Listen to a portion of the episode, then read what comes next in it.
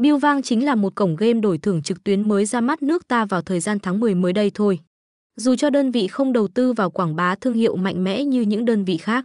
Thế nhưng, sân chơi này vẫn gây được ấn tượng mạnh mẽ đến với các anh em game thủ.